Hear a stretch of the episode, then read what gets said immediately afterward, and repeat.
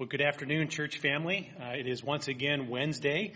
Uh, we find ourselves in the middle of May, May 12th of 2021, and we have the opportunity once again to open up the Word of God together. But before we do, let's just open up in a word of prayer. Gracious Father, Lord, we thank you for uh, today. Uh, Lord, we thank you for your eternal word, uh, which uh, will always uh, do that which it is sent to do uh, in our lives. And we thank you for the ability to study and ask that you would just guide us today as we take a look at this next section in Psalm 119. We pray these things in Jesus' name. Amen.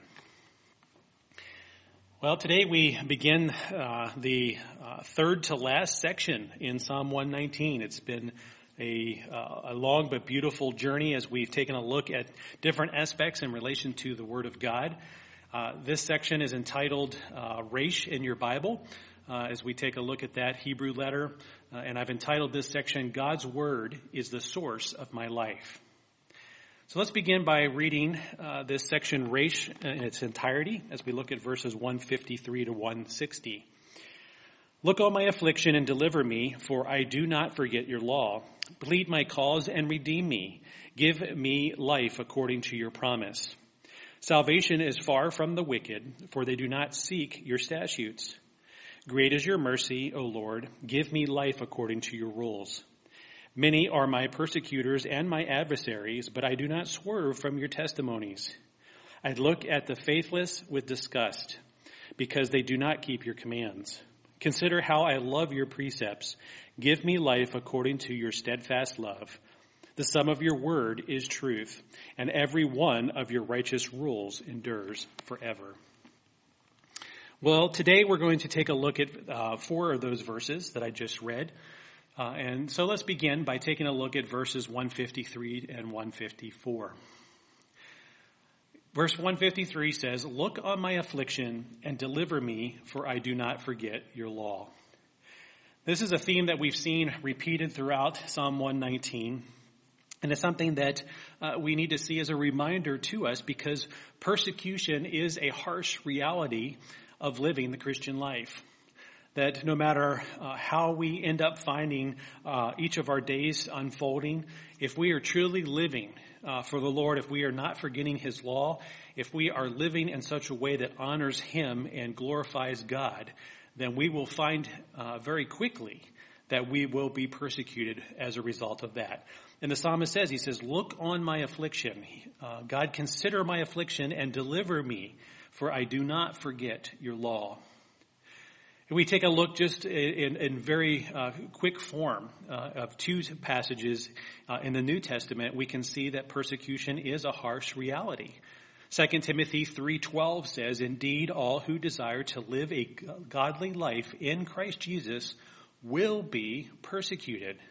So there's no uh, exception in here. If we live a godly life in a godless world, then we will find we will be persecuted as a result. Because God's word, God's law speaks the truth.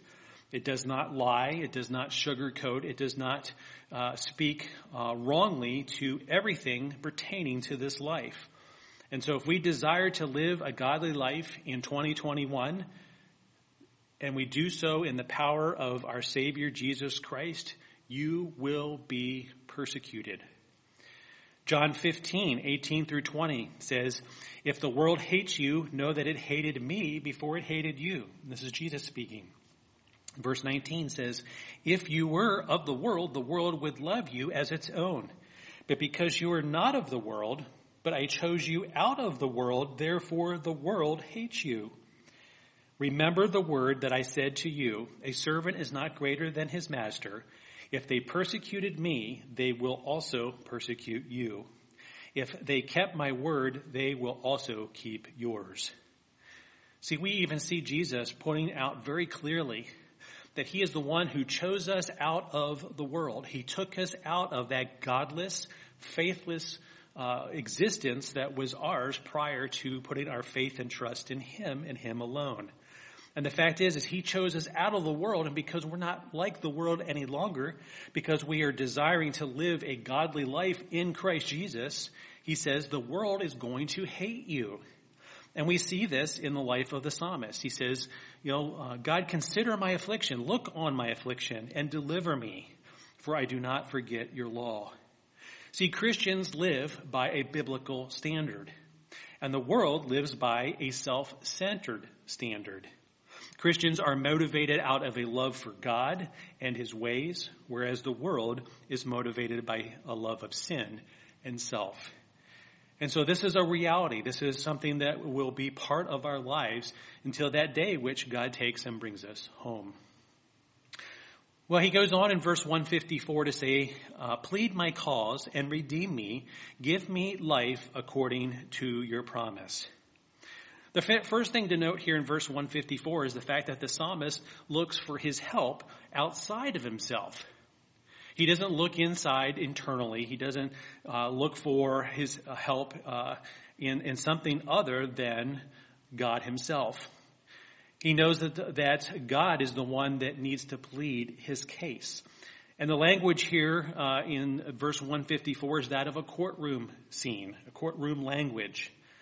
Uh, reminding us of uh, what has been said in uh, previous scriptures, including Psalm 35, 1, where it says, Contend, O Lord, with those who contend with me. Fight against those who fight against me.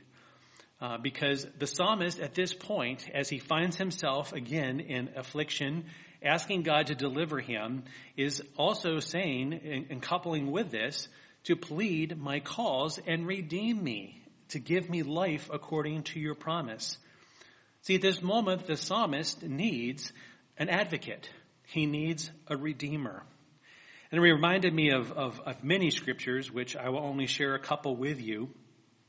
Uh, 1 John 2, 1 says, My little children, I am writing these things to you so that you may not sin. But if anyone does sin, we have an advocate with the Father, Jesus Christ the righteous. Because Jesus Christ is our advocate. He is the one who pleads our case before the Father uh, in, in, in the face of the accuser himself, which is Satan. Uh, and he lets the Father know that this one belongs to me. Jesus Christ, the one who is the righteous Son of God, the one who is the advocate before the Father. Uh, Colossians chapter 2, uh, Paul in his letter to the church of Colossae frames it this way uh, in verses 13 and 14. He says, And you, who were dead in your trespasses and in the uncircumcision of your flesh, God made alive together with him, having forgiven us all of our trespasses by doing this, by canceling the record of debt that stood against us with its legal demands. This he set aside, nailing it to the cross.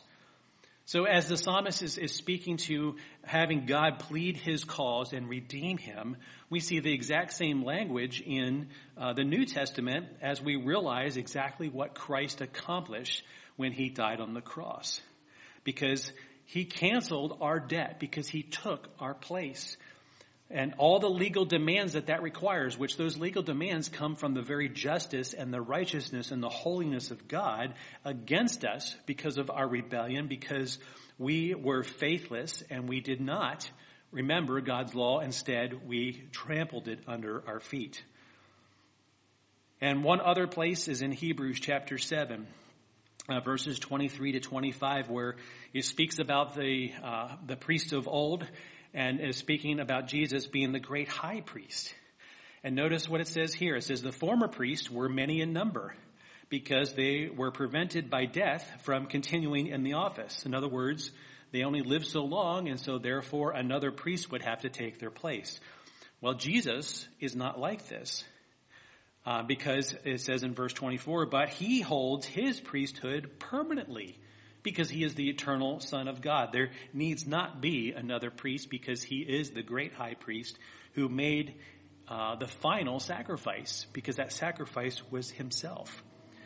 Uh, and it says, because he continues forever. Consequently, he is able to save to the uttermost those who draw near to God through him, since he always lives to make intercession for them. So again, we see another uh, picture here as Jesus Christ, the great high priest, who is able to save to the uttermost, is the one who makes intercession.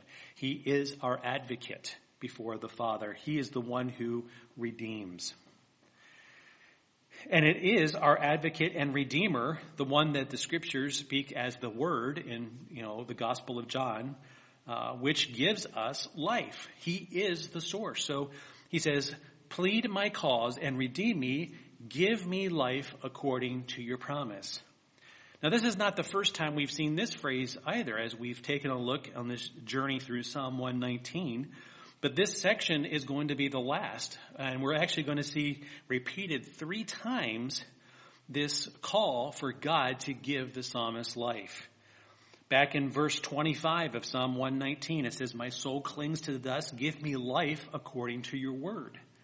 Verse 37, turn my eyes from looking at worthless things and give me life in your ways. Verse 40, Behold, I long for your precepts. In your righteousness, give me life. Verse 88, In your steadfast love, give me life that I may keep the testimonies of your mouth. Verse 107, I am severely afflicted. Give me life, O Lord, according to your word. And, and verse 149, Hear my voice according to your steadfast love, O Lord, according to your justice. Give me life and right here in verse 154, and we'll see uh, as well in verse 156, uh, and at the end uh, in verse, and I'm not going to remember right off the top of my head uh, which verse that is. Oh, verse 159. Give me life according to your steadfast love. So three times we're going to see the psalmist in this section as he's praying to God, calling on him to see his affliction and to deliver him to be the one who is his advocate and his redeemer, to give him life because God is the one who gives life. And he gives it through his word, through his ways, through his justice, uh, through his righteousness uh, and steadfast love that he shows to those who belong to him. And then verses 155 and 156, uh, we see here, uh, it says uh, something that the psalmist has also pointed out is that salvation is far from the wicked for they do not seek your statutes. See, the wicked have no desire for God or his word because it is foolishness to them. Um, Psalm 10 verse 4 says, In the pride of his face, the wicked does not seek him. All his thoughts are, there is no God.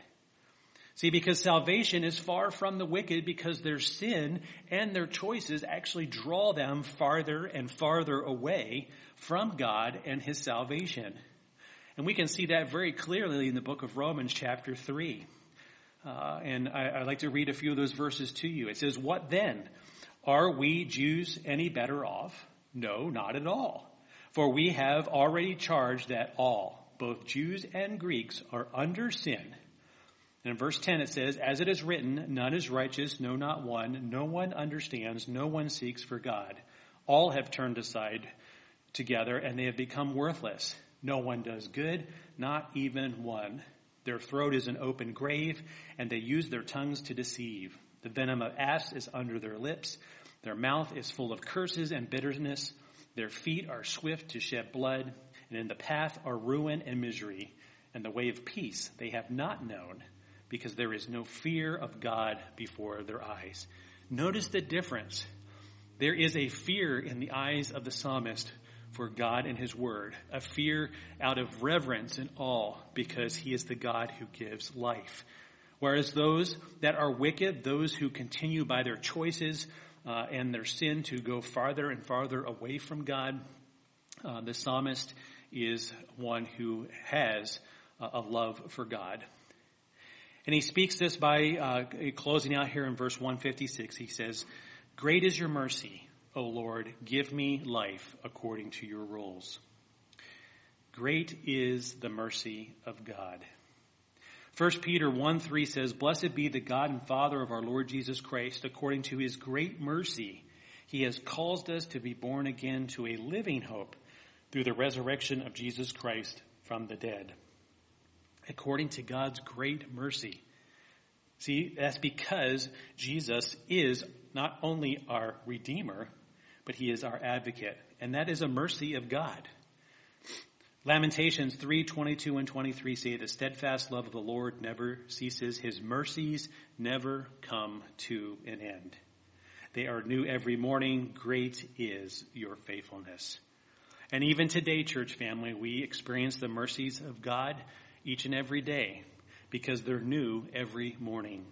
And so may the God whose word is the source of our lives, the, the one who shows us uh, our need of a Savior that gives us eternal life through Jesus Christ our Lord, be what guides you through this day. Let's bow in a closing word of prayer. Father, we thank you for the fact that your word is the source of our life, that we can see how you uh, worked in the, the, heart and the mind and the life of the psalmist as he penned these words uh, many, many years ago, uh, that he understood his need for an advocate and a redeemer. Uh, and today we too can appreciate uh, the fact that Jesus Christ is our advocate. He is our redeemer. Redeemer. He is our Savior. And so, Father, give us the ability to live as those who have been redeemed, as those that can rest in the uh, faithfulness of uh, the one true God. And we pray these things in Jesus' name. Amen. Well, thank you, church family, for joining us on this Wednesday uh, afternoon. And I uh, have a great week, and Lord willing, we'll see you this coming Sunday.